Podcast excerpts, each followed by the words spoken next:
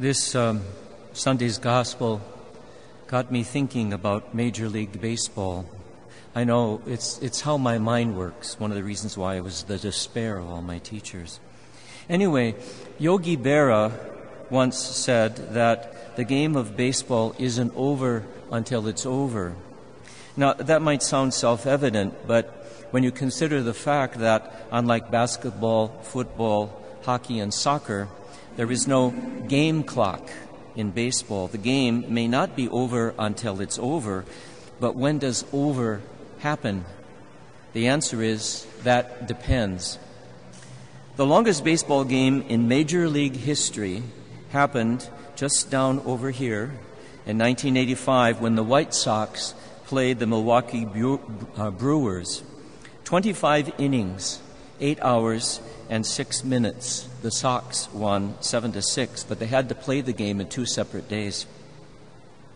They ran out of hot dogs. The average duration of a baseball game is 3 hours. About the amount of time it takes to celebrate the major liturgy of the year, the Easter Vigil. Three hours is a good chunk of time to sit in a hard pew. So, like the seventh inning stretch, we all stand up at the end of the homily and process to the doors of the church. And for the blessing of the Easter water and the renewal of our baptismal vows. Turning to the west, we renounce Satan, and then turning to the east, we profess the faith in which we were baptized. We may not be aware of it, but at that moment, the liturgy is teaching us that there are two different ways of living. We either turn towards God and accept Him, or we turn away from Him and reject Him and accept what is not like God. There is no ritual option for those who want to hedge their bets and face north or south. The simple act of turning our bodies east and west, voicing our assent to the mystery of faith, implies certain social and political consequences. Reciting the baptismal creed is a pledge of allegiance to a much different kingdom than the one that usually lays claims to our loyalties. We are publicly acknowledging that Christ has first claim over our bodies, minds, and hearts.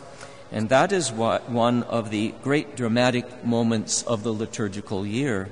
The drama is will we have the courage to live as we have professed, or will we allow our loyalties to be compromised in one way or another? This is the context in which we have to begin to understand the words of Jesus in today's gospel from Luke. If anyone comes to me without hating his father and mother, wife and children, brothers and sisters, and even his own life, he cannot be my disciple.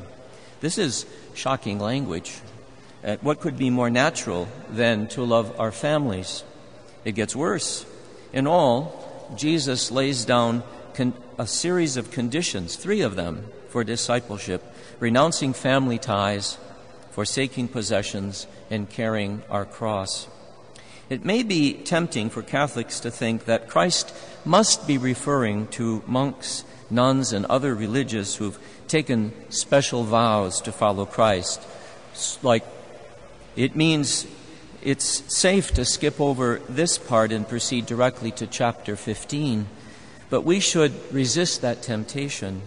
The gospel is describing an undifferentiated group of people from various walks of life, not just Benedictines, Cistercians, Augustinians, Franciscans, and a couple of Jesuits thrown in. These are people who are fishermen, shop owners, wives, mothers, vineyard owners, and shepherds. There's nothing special or unique about them. They're just regular people like us. Here, Luke is giving us an image of the church that exists in every age and culture saints and sinners, the good, the bad, and the indifferent. But we know that what that crowd did not know, that Jesus, in the midst of giving this little talk, is on his way to Jerusalem to offer up his life for them and for us.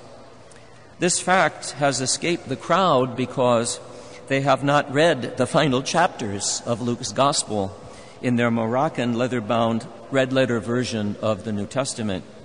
They may be clueless, but like Jesus, you and I are not. He knows what comes uh, in, a, in a few short months, Good Friday, and many of these people will have lost their enthusiasm. There's nothing worse in Israel than a dead Messiah. There can be no hope in one of those. And in first century Israel, there were lots of dead Messiahs. This explains the harsh language that Jesus uses. Unless you pick up your cross, you cannot be my disciple.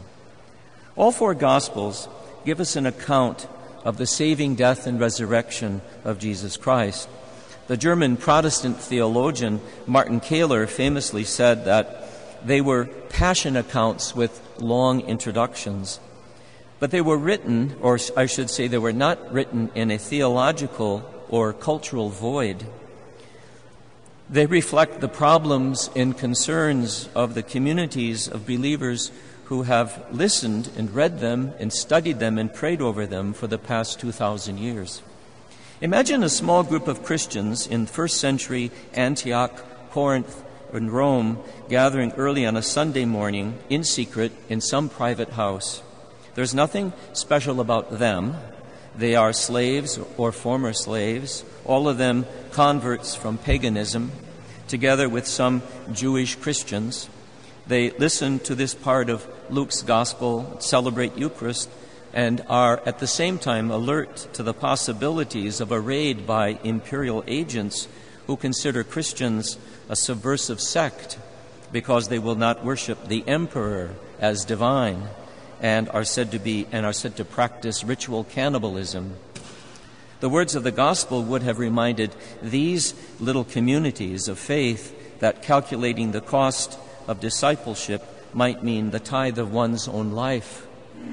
Or jump ahead to a Sunday morning 1100 years later, let's say around the year 1150, and you get a very different picture. No longer pagan Rome, but Christendom. In medieval Europe, it's estimated that there were, in mid-century there were more than 10,000 Benedictine monasteries from Ireland to Poland, from Scandinavia to Sicily. And this does not include the houses of mendicant orders or the canons regular.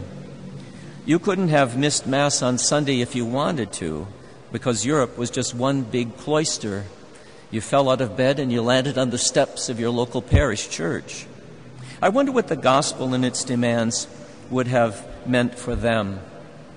I hardly need to remind you that we're listening to this passage on a Sunday morning in the 21st century.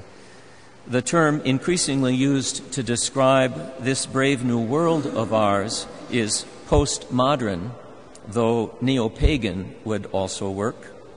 This is a culture where the quest for personal authenticity is carried out in terms of raw physical strength, political connections, expense accounts, sexual prowess, crass materialism, and conspicuous consumption. How should we hear the words of this gospel this morning. When we calculate the cost of our own discipleship, how much of what we hold near and dear are we willing to sacrifice for the one who sacrificed himself for us?